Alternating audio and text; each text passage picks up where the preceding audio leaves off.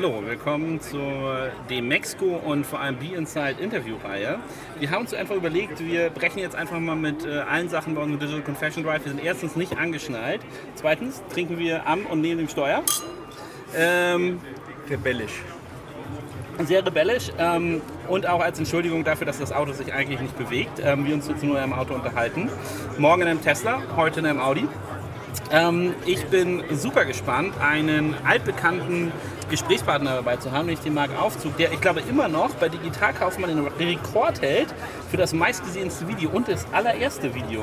Das warst Wahnsinn. du, weißt du das? Beides zusammen. Ja, ja, ja. Also ich, das ist vielleicht auch ein Zusammenhang da, aber ich, ich, denke auch, also das, das war auf jeden Fall so ein Peak und ab da ging es dann nur noch ging's dann nur noch downhill. Aber ähm, wer länger beim Digitalkaufmann dabei ist, ähm, hat sicherlich Marc schon mal gehört und gesehen bei uns.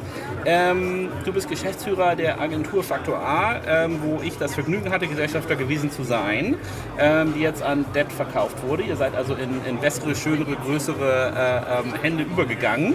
Ähm, könnt euch aber als Unternehmer immer noch frei entwickeln. Das hatte ich schon mit dem Dominik besprochen. Und ähm, ich würde gerne mit dir heute mal sprechen darüber. Ähm, erstens, ähm, was ist so in den letzten zwölf Monaten passiert? Was war das Interessante an dem Deal selber und wie der weitergegangen ist? Und was hat sich im Tagesgeschäft bei euch verändert? Deswegen fange ich eigentlich jetzt äh, direkt mal an. Vorher hattet ihr sozusagen äh, eher so eine Art äh, Wald- und Wiesengesellschafterstruktur. Jetzt habt ihr ein Unternehmen mit 1000 Mitarbeitern und einem großen Private Equity Fonds dahinter als Gesellschafter. Was hat sich für dich da als Geschäftsführer geändert? Ja, also wir haben eigentlich, äh, man kann zusammenfassen, wir haben nochmal einen Pfad zugelegt, ähm, was sehr sympathisch ist, weil das war ja auch eine der entscheidenden Fragen, als wir uns überlegt haben, mit wem gehen wir denn zusammen. Wir hatten ja das Glück, dass wir eine relativ große Auswahl hatten ähm, und da aber schon in den Gesprächen auch mit anderen Menschen, die ähm, dass diesen Schritt schon mal gegangen sind, in einem anderen Setup äh, gegebenenfalls, da immer wieder rauskam, dass man ähm, ähm, da eben auch das Risiko läuft, dass man in eine zu große Unternehmensstruktur reinkommt äh, oder Organisationsstruktur und dann ähm, teilweise aufgefressen wird äh, von diesen Strukturen, wenn man auf einmal, als er ja doch noch ein relativ junges Unternehmen in ein Unternehmen reinkommt mit 100.000 oder 200.000 Mitarbeitern, dann bringt das natürlich auch viel Overhead mit sich ähm, und das wollten wir bewusst nicht machen. Deshalb haben wir uns unter anderem, deshalb haben wir uns für Debt entschieden. Ähm, das heißt, Darf ich da noch ja. mal was nachfragen, jetzt sozusagen als Tipps und Tricks für Unternehmer? Du warst ja nicht nur Gesellschafter, sondern auch für dich als Unternehmer war es klar, dass du langfristig dabei bist und einen Partner äh, brauchtest. Ähm, wie hast du dich da informiert? Also bist du, hast du sozusagen fünf Freunde angerufen oder hast du auch Leute gecold called und gesagt, hör mal zu, ich brauche jemand eine Referenz? Ähm, weil es waren ja, wie du schon sagst, nicht wenig Bieter, die dabei waren und am Ende war es, äh, war es sozusagen gar nicht unbedingt, äh, äh, ich glaube, die Leute stellen sich das immer vor, ist so wie so, wie so ein Monopoly-Spiel, irgendwann liegt einer Schein auf dem Tisch und du sagst dann ja, aber das war es ja gar nicht für dich. Ne? Das war eine ganz Ja. viel, viel weiterreichende Entscheidung. Wie hast du dich da informiert? Also das Ganze dauert ja dann doch immer am Ende länger, als man denkt. Also auch dieser Prozess ähm, hat, glaube ich, von dem ersten Kontakt von irgendeinem Interessenten bis dann tatsächlich das Closing war, äh, knapp ein Jahr gedauert. Das heißt, wir hatten durchaus Zeit, uns intensiv mit dem Gedanken auseinanderzusetzen, was wir denn da am besten machen und mit welchem Partner wir gehen. Und da, ja, Cold Calls waren es nicht, ähm, aber da hatten wir halt das Glück, dass wir ein gutes Netzwerk haben, dass ich auch noch aus den vergangenen Aktivitäten ein ganz gutes Netzwerk hatte, ähm, wo man einfach mal ähm, fragen konnte, wie es denn so war. Ja? Unternehmen, die sich mit einem großen Medianetzwerk vielleicht zusammengeschlossen haben, andere, die sich mit einem Private Equity-backed, jungen, kleinen Netzwerk zusammengeschlossen haben. Manche haben sogar beide Erfahrungen gemacht und da konnte man halt gut mal hören, was ist denn so nach der Honeymoon-Phase, ähm, nach einem Jahr noch dran an dem Ganzen, was man so hört, äh, in, den, in den Pitches ja auch von den potenziellen Käufern. Und ähm, ja, da kamen wir zu dem Schluss, dass äh, ein schlankes, eigentlich noch selbst im Startup-Mode befindliches äh, Netzwerk wahrscheinlich die bessere Wahl ist, ähm, wenn wir den Speed beibehalten wollen, den wir vorher hatten. Und du, äh, wir sind ja jetzt sozusagen äh, sechs Monate post-Deal sozusagen. Ähm, äh, und hier der, der CEO von Debt ist auch da, aber ich stehe gerade nicht ums Auto rum, deswegen frage ich dich jetzt einfach mal, äh, ähm, hat sich das bewahrheitet? Das hat sich Gott sei Dank bisher bewahrheitet. Ich, ähm, wir haben ja auch ein, paar andere Unternehmen drin, die schon länger drin sind, die ich auch äh, von vorher noch kenne, die mir auch bestätigen können, dass das auch noch länger anhält äh, oder immer noch anhält, auch wenn man mal dann Jahr und länger zusammen ist. Also bisher kann ich echt nur extrem positiv berichten. Man, wir haben eine gute Stellung in dem Netzwerk, ähm, wir sind da wichtig, äh, wir werden da gehört. Man achtet wirklich darauf, wenn wir sagen, hey, ähm, jetzt äh, fünf Calls die Woche, ähm, das muss gar nicht unbedingt sein, das hält uns ziemlich von der Arbeit ab. Ähm, dann wird das gehört, dann wird das reduziert. und da geht man extrem stark auf uns ein, sodass wir da eigentlich keine Einschränkungen haben. Sondern Wegen mit euch als Unternehmerpersönlichkeiten oder weil ihr ein extrem wichtiges Thema besetzt? Ähm, ich, ja, das wird das Thema sein. Ich weiß nicht, ob es wegen mir persönlich ist. Ich glaube eher nicht. Äh, Keine Ahnung. Aber ja, das Thema ist natürlich auch wichtig äh, für dieses äh, Netzwerk und deshalb ähm, wird das eben auch respektiert. Aber gerade bei 1000 Leuten, das sind dann, weiß ich gar nicht, 15 oder 16 Agenturen, da hat man natürlich auch noch ein Ohr eigentlich für jeden Partner äh, und wird da richtig ernst genommen. Ähm, die Unternehmenskultur ist erstklassig, ähm, es ist auch noch überschaubar und wir können halt jetzt so zentrale Themen wie Aber 1000 Brighton Leute ist ja nicht überschaubar. Ne? Also du meinst von der, von der Organisationsform her, Ja. ist es äh, dadurch, dass es sozusagen noch diese einzelnen Bereiche gibt, überschaubar? Oder wie meinst du das überschaubar? Ja, au- aus einer Startup-Perspektive vielleicht nicht unbedingt, aber aus einer ähm, Agentur-Netzwerk-Perspektive schon. Äh, weil da haben ja die meisten großen Player doch deutlich mehr Mitarbeiter. Von daher ähm, kann man das noch äh, ganz gut überblicken. Und auf so einer gemeinsamen Firmenveranstaltung, wir hatten gerade das Debt Festival, äh, kann man dann auch noch alle Vielleicht äh, leider Menschen an einen Ort Wie war denn packen. Das war großartig. Das waren zwei Tage, ein Tag und ein halber Abend auch zusammen mit Kunden und den Rest des Abends und den zweiten Tag dann komplett nur im Dev-Team. Äh, Wir waren da in Amsterdam auf so einem Festivalgelände und ähm, da hat man richtig was rausgehauen. Also das hat sehr, sehr großen Spaß gemacht und auch nochmal diese sehr intakte und gesunde Unternehmenskultur, die es da gibt, unterstrichen. Okay, cool. Wie war denn, äh, gerade wenn ich jetzt mir sowas wie das Dead Festival angucke, ähm, ich hatte mit deinem, mit deinem CTO schon äh, reden können, mit dem Dominik, darüber, dass Internationalisierung bei euch äh, richtig groß geschrieben wird. Helfen auch so eine Events dann äh, Agenturen aus ganz anderen Ländern kennenzulernen, um, äh, oder auch vielleicht größere Agenturen, die internationale Standorte aufgebaut haben, ähm, um für euch zu bestimmen, wo ihr hingehen wollt? Äh, der Dominik hatte schon verraten, Großbritannien und Frankreich ist gerade bei euch äh, hoch auf der Agenda. Ähm, wie sammelst du denn da so die Learnings in der Internationalisierung und wie gehst du daran mit so einem Partner wie Depp? Ähm, genau, also ein Grund war ja, dass wir eben die Internationalisierung schneller gestalten können, äh, weshalb wir mit Depp zusammen sind. Und die haben halt, das sind zwar auch noch kleine Strukturen, aber die haben halt schon die Strukturen in den einzelnen Ländern, dass man halt schon auf ein Office zurückgreifen kann, dass da das, was man halt bei einer Unternehmensgründung vielleicht da nochmal machen müsste, dass das alles schon gesetzt ist und wir jetzt relativ schnell ähm, nächste Woche, natürlich mit einer gewissen Planung, aber es war echt überschaubar. Nächste Woche auch physisch in UK starten werden, in London, äh, drei Wochen später in Paris, ähm, dann noch USA und vielleicht sogar Japan auf der Agenda haben. Und ähm, ja, da kann man, da ist halt ein enger Austausch äh, mit denen, die da schon vor Ort sind. Ähm, die haben alle mega Bock, ähm, da zu helfen. Und äh, ich glaube, das ist ein richtiger Shortcut, so was ich jetzt mitbekomme, ähm, der uns da helfen wird, da schnell Fuß zu fassen. Und dann der Cross-Selling-Gedanke natürlich auch da ist. Da sind schon Strukturen, aber da sind eben auch schon äh, Beziehungen zu Kunden äh, vor Ort. Äh, und die können wir jetzt schon teilweise nutzen, aber das wird natürlich noch mal besser, wenn man dann auch mit Menschen dort ist. Also es ist mehr als nur sozusagen ein, Cold Call, sondern ihr, Ja, genau. direkt reingehen. Also wenn ich das jetzt mal so zusammenfasse, es war ein, äh, sozusagen für dich auch als Unternehmer eine, sozusagen eine nicht äh, leicht getroffene Entscheidung, wo ihr als nächstes hingeht. Die Erwartungen wurden erstmal erfüllt, Internationalisierung ist wichtig, aber es kommt ja am Ende jetzt immer ähm, auf die Zufriedenheit und die Entwicklung ähm, der Kunden an. Wie ist denn in den letzten äh, äh, zwölf bis sechs Monaten deine Wahrnehmung, wie Kunden mit Amazon interagieren? Äh, ich kann vielleicht als Vorlage mal sagen, also für mich äh, hat sich im Endeffekt diese Entwicklung dahin gebracht, dass das als Werbekanal extrem ernst genommen wird. Ja. Mittlerweile auch mit äh, ganz anderen äh, Budgets, die dahinter stehen. Ähm, Amazon Business nicht so hochgekommen, wie ich gedacht habe, muss man fairerweise sagen. Und ähm, ansonsten ähm, als Vertriebskanal nach wie vor eine nicht abflachende Kurve oder eine nicht abflachendes nach oben gehende Wichtigkeit des Kanals Amazon. Ja, Ähm, liege ich falsch, liege ich richtig, habe ich was vergessen? Was sind deine Eindrücke der letzten sechs bis zwölf Monate? Ja, nee, nee, sehe ich eigentlich genauso. Ich würde das sogar noch ein bisschen weiter fassen, wenn wir so die Entwicklung von äh, Factor A sehen, dann war das erste Jahr so, okay, wusste eigentlich keiner, dass man sich zu dem Thema Amazon auch beraten lassen kann. Keiner hatte das so richtig auf dem Schirm, das heißt, wir mussten viel ähm, Education leisten, dass es das Thema überhaupt gibt und was man da machen kann und äh, was man da kaufen kann am Ende, was einem auch hilft. Ähm, dann Für die aufmerksamen Beobachter äh, der Kamera, Markus Vost, der andere äh, äh, brillante äh, Gründungspartner von Factor A, gerade hinter unserem Auto vorbeigelaufen. Ähm, also heute sind alle hier auf der Bienzeit Ja, von dem Adrian. Hotz, dem, äh, dem äh, vierten im Bunde. alle zwei Meter ein bekanntes Gesicht. Ja. Ja. Genau, im zweiten Jahr war es dann so, dass ähm, schon mal angeklungen ist, okay, das Thema ist wichtig, da muss man was machen, da kann man sich auch helfen und man erreicht auch mehr, wenn man äh, da mit Experten zusammenarbeitet. Lass da mal erste mal, Budgets Darf ich da noch mal zurechtlegen. was fragen? Ähm, was du beschreibst, dass man sich zum Thema Amazon beraten lassen kann, das fing doch eigentlich ganz früh an, äh, wie das auch Fostec, wie das eTribes gemerkt hat, auf der strategischen Ebene. Du meinst Genau. jetzt auf der operativen Doing-Ebene. Genau, dass man sich bei der da Umsetzung eigentlich- helfen lassen Bei der Umsetzung, also nicht genau. nur, wie, wie gestalte ich mein Jahresgespräch, sondern tatsächlich, wie äh, verkaufe ich immer mehr meines Produktportfolios erfolgreich auf diesem Kanal. Das ist sozusagen die Entwicklung, die du jetzt beschreibst aus der operativen Genau, Sicht. aus der operativen Perspektive, ja. Das war das zweite Jahr, das heißt, ähm, es ist angekommen, dass das ein Thema ist, aber die Budgets waren noch relativ klein.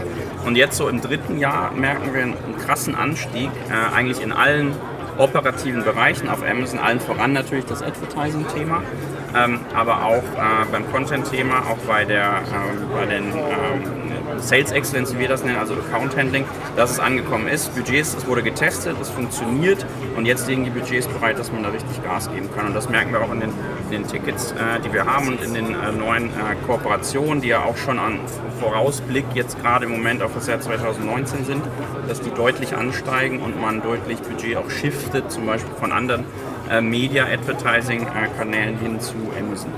Und da, da wäre gleich meine Frage dazu, ähm, diesen Shift der Werbebudgets. Man hat ja, also für mich würde ich so zusammenfassen, 2017 haben Leute so, so Ausprobierhäppchen ge Genau. gegeben, waren aber zu spät für den Planungsprozess 2018. Genau. 2018 wurde verzweifelt wahrscheinlich ineffiziente Kanäle genommen und die irgendwo hingetan, äh, wo, ich die, äh, wo ich die besser allokieren kann. Ähm, ist 2019 das Jahr, wo wir tatsächlich, äh, und wir reden ja schon von einem riesigen Niveau, äh, was, was im AMS gerade über Amazon läuft, ist 2019 das Jahr, wo der, wo der Ballon richtig nach oben gehen wird? Also wo die Firmen im Budgetierungsprozess, im Planungsprozess Amazon die Wichtigkeit geben, die es fairerweise auch verdient? Genau. Die, die Learnings wurden 2018 gemacht und das wird jetzt, also man stellt ja in der Regel fest, dass es deutlich effizienter geht, äh, auch effektiver und besseren ROI hat äh, als viele andere äh, Marketingkanäle und das sowohl im AMS-Bereich, aber auch im Media-Bereich, also äh, Amazon Advertising Plattform beziehungsweise die Amazon DSP, wie es jetzt heißt. Ähm, da sind ja auch Wofür von Natur DSP? aus äh, mehr ähm, Digital Services Plattform? na, die, ähm, die Display-Marketing-Kollegen, die wissen das, weil das ist ein Standardbegriff aus dem Display-Marketing. Okay, fair enough, gut, also wir überspringen diese Frage. Genau. Also, aber, erzähl, aber erzähl weiter. Also du meinst, jetzt ist es sozusagen bei den Unternehmen angekommen. Sie nehmen das weg. Von welchem Kanal denkst du, also auch aus euren Verhandlungsgesprächen, welcher Kanal leidet darunter am meisten im Moment? Also Print würde ich mal jetzt. Print auf jeden Fall. Ähm, ich denke, das Thema Fernsehen, also da sind ja nun die Riesenbudgets vorhanden, aber das wird auch darunter leiden, auch vor allen Dingen, weil man ja auch über Amazon das Thema Video gut bespielen kann. Ähm, das sind sicherlich die großen Blöcke. Und dann überlegt man sich sicherlich bei den äh, vergleichbaren äh, Kanälen wie Suchmarketing auf irgendeiner anderen Plattform, ob man nicht Suchmarketing vielleicht ähm, besser auf Amazon macht. Ähm, das gleiche eben auch für Display und Programmatic Advertising, ob man das nicht vielleicht, ähm, da das ja doch äh, sehr gescholten ist, auch als super intransparent und dass man eben nicht sieht, was man am Ende davon hat, äh, es deutlich transparenter wird auf Amazon, äh, dass man da auch äh, einfach vom Anbieter her einen Shift vollzieht. Okay. Und ähm, wenn ich jetzt sozusagen meine Budgets übergebe und ein einigermaßen guter Verwalter des Geldes äh, beim Kunden bin, äh, dann hat der Kunde ja eigentlich den E-Commerce immer KPI getrieben. Ähm, mit Dominik hatte ich besprochen, mit eurer Softwarelösung bietet ihr dem Kunden auch immer neue Analysemöglichkeiten. Er hatte über die, dass ihr jetzt Impressionen tracken könnt, ähm, also schauen könnt, äh, wie oft guckt da jemand drauf, bevor eigentlich der Kauf äh, stattfindet. Ist das für euch weiter ein wichtiger Fokuspunkt, ähm, nicht nur die Budgets zu bekommen, sondern die auch mit einem ROI auszuspielen, die für den Kunden äh, eine Relevanz hat, die die auch beweisen können? Ja, ich glaube, das ist das, ähm, das Hauptverkaufsargument von der ganzen Geschichte und deshalb, warum diese, ähm, diese Shifts stattfinden, weil man eben hier ein Stück weiter messen kann, als man das in anderen Kanälen äh, kann, weil man eben die direkte Verbindung zu Also weil, Sales weil ihr direkt am Point of Sale seid, Genau, könnt gibt, ihr äh, genau man ist eigentlich nirgendwo so nah am Sale dran äh, wie auf Amazon und wenn man dort Advertising betreibt, und das ist die klare Stärke. Und damit müssen sich dann die anderen auch messen und das wird aber wahrscheinlich ziemlich schwierig. Und ist das, ein, ist das ein Punkt, auf den ihr die Kunden hinweisen müsst? Oder kommen die zu euch und sagen, hört mal zu, wir haben uns überlegt, wir sind viel enger am Point of Sale äh, mit euch dran, äh, lasst mal reden? Oder ist das ein, äh, ein Punkt, den ihr erst nach Hause bringen müsst, dass ihr sagt, okay, ihr könnt vielleicht äh, im gröbsten Sinne Printanzeigen stellen, dann wisst ihr gar nicht, was passiert. Vielleicht könnt ihr ein bisschen Google schalten, aber dann, wer weiß, welcher Kanal vom Kunden am Ende ausgesucht wird, wo die Kaufentscheidung stattfindet. Bei uns, bei Amazon, seid ihr direkt äh, am, am Point of Sale und bewerbt auch nur den und ähm, könnt da tatsächlich, also auch für mich als Finanzer ja, gibt es ja eine Menge Fake ROIs im äh, Online-Marketing-Bereich. Äh, bei Amazon ist das ja wahrscheinlich sehr negiert, weil ich weiß halt, was da über den Laden steht oder äh, also den virtuellen fairerweise. Ähm, also du meinst, das ist sozusagen einer der Punkte, die, den, die ihr rausarbeitet, die der Kunde aber auch übernimmt. Genau, aber da ist auch so eine Lernkurve auch beim Kunden vorhanden. Also das hat ja angefangen, der erste Kanal war ja quasi das Amazon SEO-Kanal ähm, und da musste auch gelernt werden, dass wir eigentlich gar nicht, also beim Kunden gelernt werden, dass wir eigentlich gar nicht irgendwelche Positionierungen in Suchergebnissen reporten müssen, das, was sie immer bei Google bekommen haben, sondern dass wir das überspringen können und direkt Sales reporten können. Ähm, das war aber neu, weil in den ganzen Reportings von den Unternehmen waren halt diese, diese Suchergebnisse noch drin, äh, die aber eigentlich gar keiner brauchte, die da irrelevant waren in der Betrachtung. Und so geht das halt immer weiter. Dann kam äh, Such-Advertising, also Paid.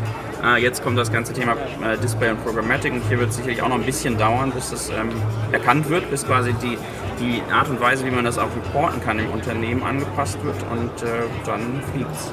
Also ihr habt sozusagen nicht nur müssen Budgets freigemacht werden im normalen Corporate-Umfeld, sondern es muss ein Umdenken stattfinden.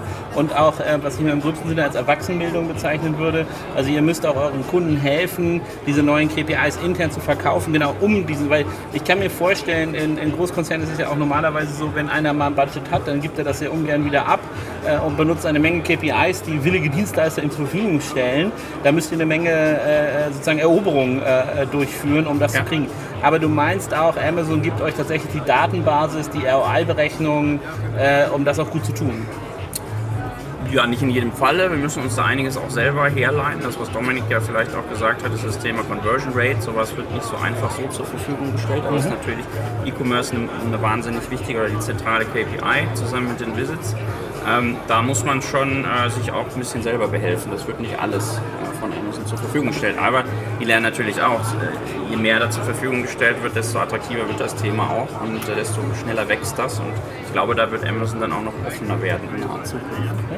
Ich bin ja immer ein, äh, ein total riesen Fanboy von Amazon und ähm, äh, habe jetzt gesehen, okay, also die Agentur wächst, internationalisiert, funktioniert, Budgets werden rübergeschiftet. Ähm, die Fragen, die wenig gestellt werden, ist, äh, was kann denn Amazon überhaupt gar nicht? Oder habt ihr mal so richtigen Flop erlebt für eine bestimmte Produktkategorie oder Anwendung? Also würdet ihr sagen, irgendwas läuft da gar nicht? Oder äh, ist, äh, ist es tatsächlich die äh, äh, äh, eierlegende Wollmilchsau, die immer alle heraufbeschwören bei Amazon? Ähm, naja, also die machen schon mehr richtig als andere, deshalb sind sie da, wo sie sind. Aber natürlich geht da auch nicht alles richtig. Also äh, wenn ich unseren Produktentwickler gerade fragen würde, an den ich denke, ähm, der, der so, so dem äh, Verknüpfungspunkt, also auch mit den APIs äh, zu tun hat, äh, bei Amazon, der auch einen Blick darauf hat, was bei Amazon in der Technik alles funktioniert und was nicht funktioniert, der würde dir ganz viel aufzählen können, was nicht klappt. Ähm, Das also wäre tatsächlich mal ein interessantes Gespräch. Was funktioniert also nicht? Das würde wahrscheinlich Amazon nicht gerne sehen. Aber ähm, ähm, also du meinst sozusagen, ähm, äh, auch wenn man diesen Nimbus der Unangreifbarkeit hat und alle sagen Amazon, Amazon, ähm, es gibt Wachstumsschmerzen. Ja, auf jeden Fall. Und auch wenn man viel mit den Amazon-Leuten zusammen ist, äh, viel mit denen spricht, dann äh, merkt man, dass die auch alle nur mit Wasser kochen und das auch selber von sich sagen. Also nicht da als Lichtgestalt stehen und äh, sagen, wir können alles besser, sondern dass es da auch hakt wie in jedem anderen äh, Wachstumsunternehmen, gerade in der Technik. Ist das so weit, dass es euch auch behindert im Wachstum? Also dass ihr merkt, okay, also wenn man sich jetzt mal die gängigen äh, Amazon-Gruppen durchliest, auf Facebook zum Beispiel, ist halt äh, Logistik, Einlagerung von Waren, äh, Nachbestellung, all sowas immer ein, oder, oder das werden Accounts gesperrt ohne Aussagen und bla und blubs. Also immer, äh, also es gibt sehr, sehr viele Punkte, wo gemeckert wird und wo geschimpft wird. Aus Agentursicht gibt es für euch so richtige Showstopper im Moment im Markt oder ist es einfach nur ein holpriges, aber äh, nachhaltiges Wachstum, das da gerade passiert? Ähm, holprig und nachhaltig, das kann man, glaube ich, unterstreichen. Es findet statt, aber wir hatten jetzt ganz lange wirklich das Problem mit der API, dass wir nicht die richtigen Daten ausgeliefert bekommen und wenn man davon ja ein Stück weit auch abhängig ist, weil man äh, Daten davon wiederum in der eigenen Softwarelösung zeigt und das Wochen dauert oder es waren sogar Monate, dann ist das natürlich auch ein bisschen wachstumshemmend. Ja, wir haben es jetzt nicht so gravierend gespürt, aber da möchte der Kunde auch wissen, ja, was ist denn da los? Wieso zeigt ihr denn da falsche Daten an? Und dann musst du halt auch sagen, hm, ja, die Quelle, wo wir die Daten herbekommen, die stimmt halt gerade nicht, da kann man leider nichts machen. Ja. Okay, also da müsst ihr äh, auch einmal so ein bisschen auf die Finger schauen, äh, wahrscheinlich auch mit denen zusammenarbeiten, um das rauszugeben. Äh, ich äh, stalke natürlich dich immer äh, nachhaltig auch auf deinen Social Media Kanälen. Du warst jetzt gerade in Seattle. Ja. Hast du Urlaub gemacht oder was war los? Nee, ich hatte einen Kurztrip äh, nach Seattle, zwei Tage. Ähm, da war die REF 2018. Ähm, das heißt, dort wurden ähm, Agenturen, Spezialagenturen, wohlgemerkt nicht die großen Medianetzwerke und die großen Agenturen, äh, sondern Spezialisten eingeladen aus der ganzen Welt. Also war USA da, war Europa da, war ähm, Japan da, ähm, die zum einen natürlich genetworked haben, das war eine extrem gute Sache. Äh, und zum anderen aber auch äh, neue Insights bekommen haben, was dort ähm, gerade in der Pipeline ist äh, von äh, diesen AMS-Tools. Heißt jetzt auch alles anders. Ähm, und äh, wie die das pitchen sozusagen, äh, wie die ihren Kunden helfen können, wie man zusammenarbeiten kann, wie man seine eigenen Services verbessern kann und so weiter. Das war eine extrem gute Veranstaltung. Also es war sozusagen eine, eine Abinformierung, ähm, was passiert jetzt gerade, wohin geht es gerade und ähm, wie könnt ihr als Spezialagentur euren Kunden eigentlich noch effizientere Services liefern? Also aus der Sicht raus, wie könnt ihr mehr äh, ähm, für eure Kunden tun mit den Tools von Amazon? War das so zu verstehen, das Meeting dort? Oder? Genau, genau. Einmal, dass, dass sich alle kennenlernen, dass man sieht, wie der Markt aussieht. Das war auch, glaube ich, die erste Veranstaltung dieser Art von Amazon. Ähm, und äh, eben die Kunden oder beziehungsweise die Agenturen ein Stück weit aufzuschlauen. Wobei wir da auch gemerkt haben, dass ähm, wir, glaube ich, in, Europa allgemein, ich will da nicht nur uns hervortun, aber eine sehr gründliche Arbeit leisten. Ich glaube, noch teilweise tiefer ins Detail gehen, als die ähm, US-Kollegen das derzeit tun und vielleicht auch tun müssen. Ähm, dass da schon ein gewisser Abstand ist und wir uns sehr freuen, äh, in den Markt dort eintreten zu können für mich eine der Sachen, die ich eigentlich am lustigsten und interessantesten in der ganzen äh, Entwicklung der äh, ähm, Agenturwelt sehe, ist immer so, die Deutschen sind immer die mit Abstand besten Ingenieure. Also ich glaube, eure Technologielösung wird wahrscheinlich selbst den Sachen, die Amazon hat, weit voraus sein. Ähm, aber Amis sind halt im Marketing halt ungeschlagen. Ja? Also die haben, wenn die da drei Zeilen ja. Code haben, dann hört sich das an, als ob sie da äh, sozusagen den Stein der Weisen entschlüsselt haben. Ja. Ähm, äh, finde ich auch immer sehr lustig und ich finde es sehr interessant, äh, gerade auch von jemandem äh, wie dir, der, der da sehr fundiert rangehen kann, äh, äh, diesen Vergleich nochmal bestätigt zu bekommen. Ne? Dass Definitiv. es schon überschaubar ist, ähm, was technologisch gelöst wird, aber der Verkauf sicherlich interessant interessant ist. Also auch wenn man äh, gute machen, Technik ne? hat, ist das nicht der Garant zum Erfolg. Äh, leider, Sales ja. Äh, spielt immer und überall eine Rolle. Ja. Ähm, ich habe noch zwei wichtige Themen, bevor wir hier weitermachen. Ähm, die, die Bienzeit fängt auch gerade an. Ich gucke jetzt mal wirklich bei strahlendem 30 Grad Sonnenschein äh, und äh, Sonnenbrandwetter definitiv für uns. Ähm, sag mal, Amazon Business, was ist da los? Was geht? Ich habe gerade hier äh, eine Amazon-Pressemitteilung in die Inbox bekommen, aber ähm, so richtig am Markt gespürt habe ich wieder erwarten nicht so viel. Nö, wir auch nicht. Ähm, ist noch sehr verhalten.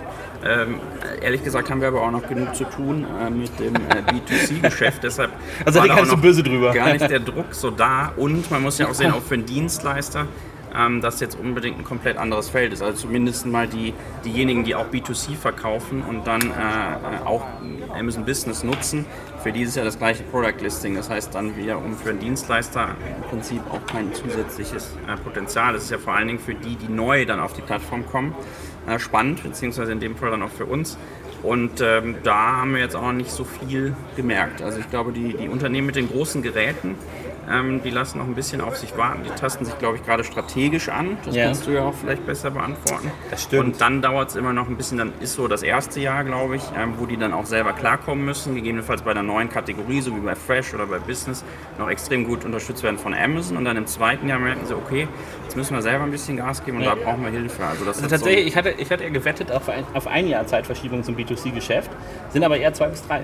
Äh, also ich, ich unterteile das, also ich würde das als sozusagen an Wichtigkeit als Kanal überhaupt nicht abschreiben.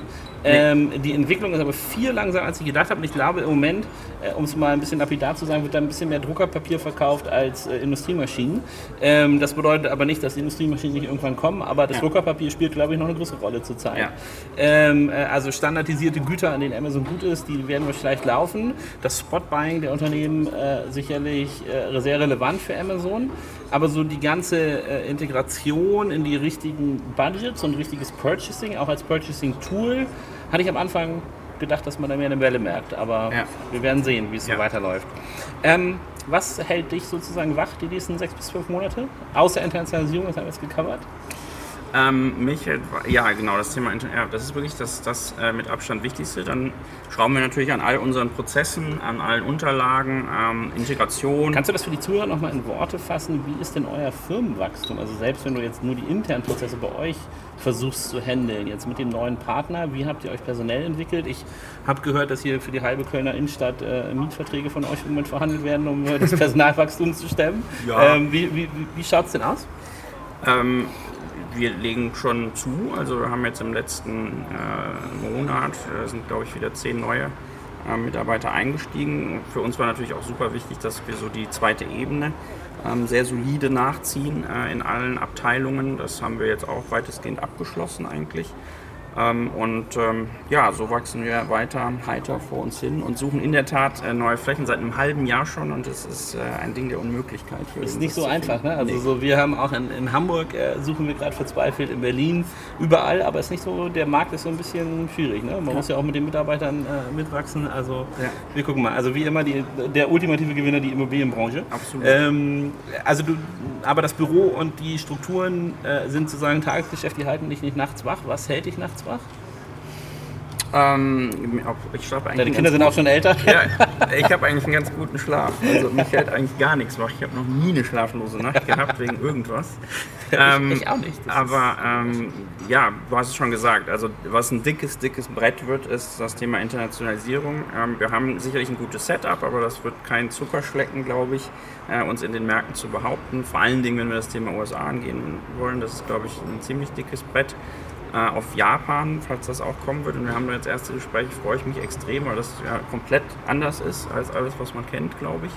Äh, und das werden so ähm, die bestimmten Themen sein. Und dann geht es an allen Fronten weiter. Advertising wird weiter zunehmen. Ähm, die Tickets werden also sprunghaft größer. Das ist halt auch spannend natürlich und eine Herausforderung, wenn dann also dicke Fische auf einmal ankommen und man dann auch die internen Strukturen sprunghaft nachziehen muss. Das wird sicherlich wichtig. Und du meinst ja auch, äh, also im, Vorgespräch haben wir ja äh, besprochen, es ist nicht nur sozusagen äh, die Wichtigkeit der Budgets, die erkannt wird, sondern auch die Dienstleister-Budgets, ja, muss man fairerweise sagen. Also es ist jetzt nicht nur, hier mach mal die Arbeit, kriegst das gleiche Geld wie vorher, wir hängen nur ein paar Nullen ans Budget, sondern die Aufgabenfelder für euch, die Verantwortung, die euch übergeben wird, damit auch die Budgets, die euch übergeben werden, sind, äh, sind äh, ähm, substanziell, muss man mittlerweile sagen. Ja. Also, und wenn ich jetzt substanziell zusammenfassen würde, äh, wahrscheinlich durchaus Sachen, die im sechs-, siebenstelligen Rahmen liegen, äh, auf zwölf Monate gerechnet, das sind ja, ja Sachen, wo auch dann mit mittlerweile Vorstandsentscheidungen oder sonst was anfallen, wo die nicht mehr freigegeben werden vom Sachbearbeiterkanal äh, online. Ja, ja genau. Ähm, dahinter. Ja. Ist das für dich auch eine Umstellung im, im Rahmen der Gesprächspartner, mit denen ihr interagiert oder der Überzeugungsarbeit, die ihr leisten müsst? Also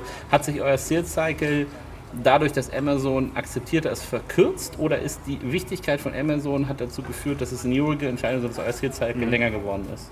Ich, ich habe die genaue Zahl nicht, aber ich glaube, der ist sogar ein bisschen verkürzt worden, weil wir den Effekt haben, dass die Leute, die das auch jetzt wirklich entscheiden können, halt sofort dran sind und nicht erst äh, der Operative, der dann äh, zwei Monate lang äh, mit seinem Chef reden muss, dass der irgendwann mal Zeit hat, diese Entscheidung zu treffen, äh, sondern das Thema ist so wichtig geworden, dass die richtigen Entscheider jetzt auch direkt äh, ins Spiel kommen und das hat es eigentlich eher verkürzt. Okay, das ist eine spannende Entwicklung. Ähm, Marc, ich bin total gespannt, was im nächsten Jahr alles passiert sein wird bei euch. Ähm, ich äh, bin begeistert vom Wachstum, äh, das da dabei ist und ähm, ähm, finde es sehr, sehr spannend, auch mit dem Dominik in parallel zu sehen, wie er sozusagen Geschäftsaufbau, Prozesse, Internationalisierung und Technik äh, alles äh, unter ein äh, Dach und Fach bringen müsst. Ich bin froh, dass du trotzdem äh, weiterhin gut schläfst ähm, und dir da keine Sorgen machst und wünsche euch viel Glück auf dem Weg und freue mich sehr, dass du die Zeit genommen hast, mit mir zu sprechen heute. Super, vielen Dank.